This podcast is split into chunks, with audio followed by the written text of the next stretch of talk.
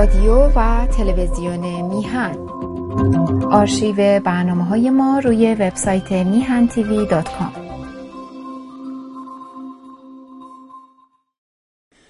اما بذارید بریم سراغ یه موضوع دیگه این فیلم برادران لیلا که سر زیادی رو برانگیخته. الان در تهران نمی‌دونم وزارت ارشاد گفته اینا دزدیدن و قاچاقچی و اینا. چرا این اتفاق میفته آقای مصداقی میگه قاچاق ندزدیدن نه میگه قاچاق نه میگه قاچاق کرده دیگه میگه فیلمو قاچاقی بردن بی اجازه بردن. نه نه. میگه از منظورشون اینه از طریق ما و از طریق قانونی این نرفته و در واقع این رو یه جوری سروندنش اونور. برای اینکه این انتشار پیدا کنه. اینا حرفشون اینه.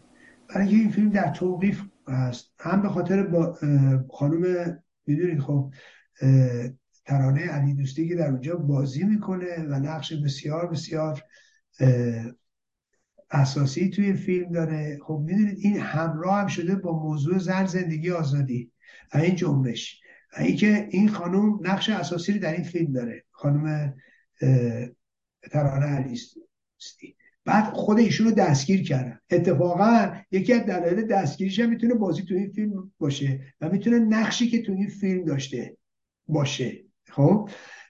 و اینا تو هم دیگه چیه؟ گره خورده و نقشی که خب اونجا پدر خانواده داره که خب خامنه ایه و یه جورایی می‌تونیم این رو رو هم دیگه سوار کنیم. به اینکه پدر خانواده خامنه ایه اینکه حق اینا رو می‌بره جای دیگه می‌بره سوریه. یعنی همه علمان هایی که در ایران هست و همه سیاهکاری هایی که در ایران اتفاق میفته و خامنه ای در رأس اون هست همه اینا تو این فیلم برادران لیلا اومده. و بعد چون حالا اگر جنبش زن زندگی آزادی اتفاق نمیافتاد این شیش جامعه اسیر این سرکوب و این تلاطم و اینها نبود. بهتر برادران لیلا چنین توجهی رو جلب نمی کرد ببینید دلیل اصلی که توجه جلب کرده جنبش که در ایران هست. نکته بعدیش نقش مهم زن توی این فیلمه و نقش در واقع به نوعی تاثیرگذار در خانواده که اون زنه. و بعد نکته مهمترش نقش خود خامنه ایه و فسادی که هستش. بنابراین این نگاه ها رو همه رو متوجه خامنه ای کرده متوجه زن داستان کرده و متوجه روابط پیچیده توی جامعه ایران کرده و این به نوعی مردم دارن وضعیت جامعه رو تو این فیلم می‌بینن. برای همین خوب رژیم هم بر نمیتابه. برای همین هم می‌بینیم خانم ترانه علی دوستی رو دستگیرش می‌کنه. ولی نمی‌تونن بهانه بیارن بگن به خاطر فیلم برادران لیلاست.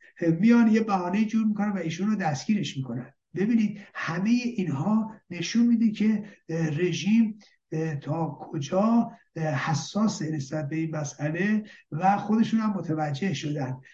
این اقبال عمومی هم که حالا بهش میشه یه دلیلش اینه. حالا فیلم ارزش هنری حتما داره چون فیلم قبلی ایشون هم فیلم ابد به اضافه یکیش هم فیلم جالبی بود. من اون رو هم نگاه کردم و به نظرم فیلم خوبی میومد حالا این داستان به این شکل گره خورده و بالاخره توجهات رو جلب می‌کنه. شما می‌بینید اصلا یه آهنگی هم یکی از کسایی که مثلا کشته شده بود یه آهنگی رو زمزمه کرده بود یه آهنگی رو خونده بود. شما می‌بینید در فضای مجازی همه جا اون آهنگ دوباره میومد بالا دوباره اون آدم رو آهنگ تکرار می‌شد و و و و. اینی که به نظر من این مسئله دلیلش اینه که بیشتر از اونچه که قبلا انتظار می‌رفت مورد توجه قرار گرفته و حتما بیشتر هم مورد توجه قرار می‌گیره.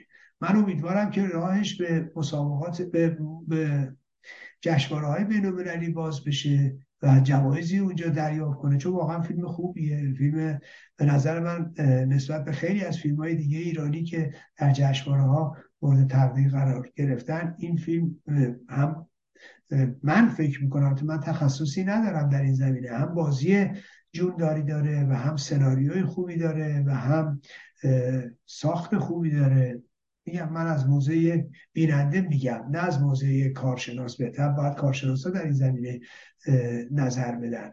ولی خب توجه منو جلب می‌کنه.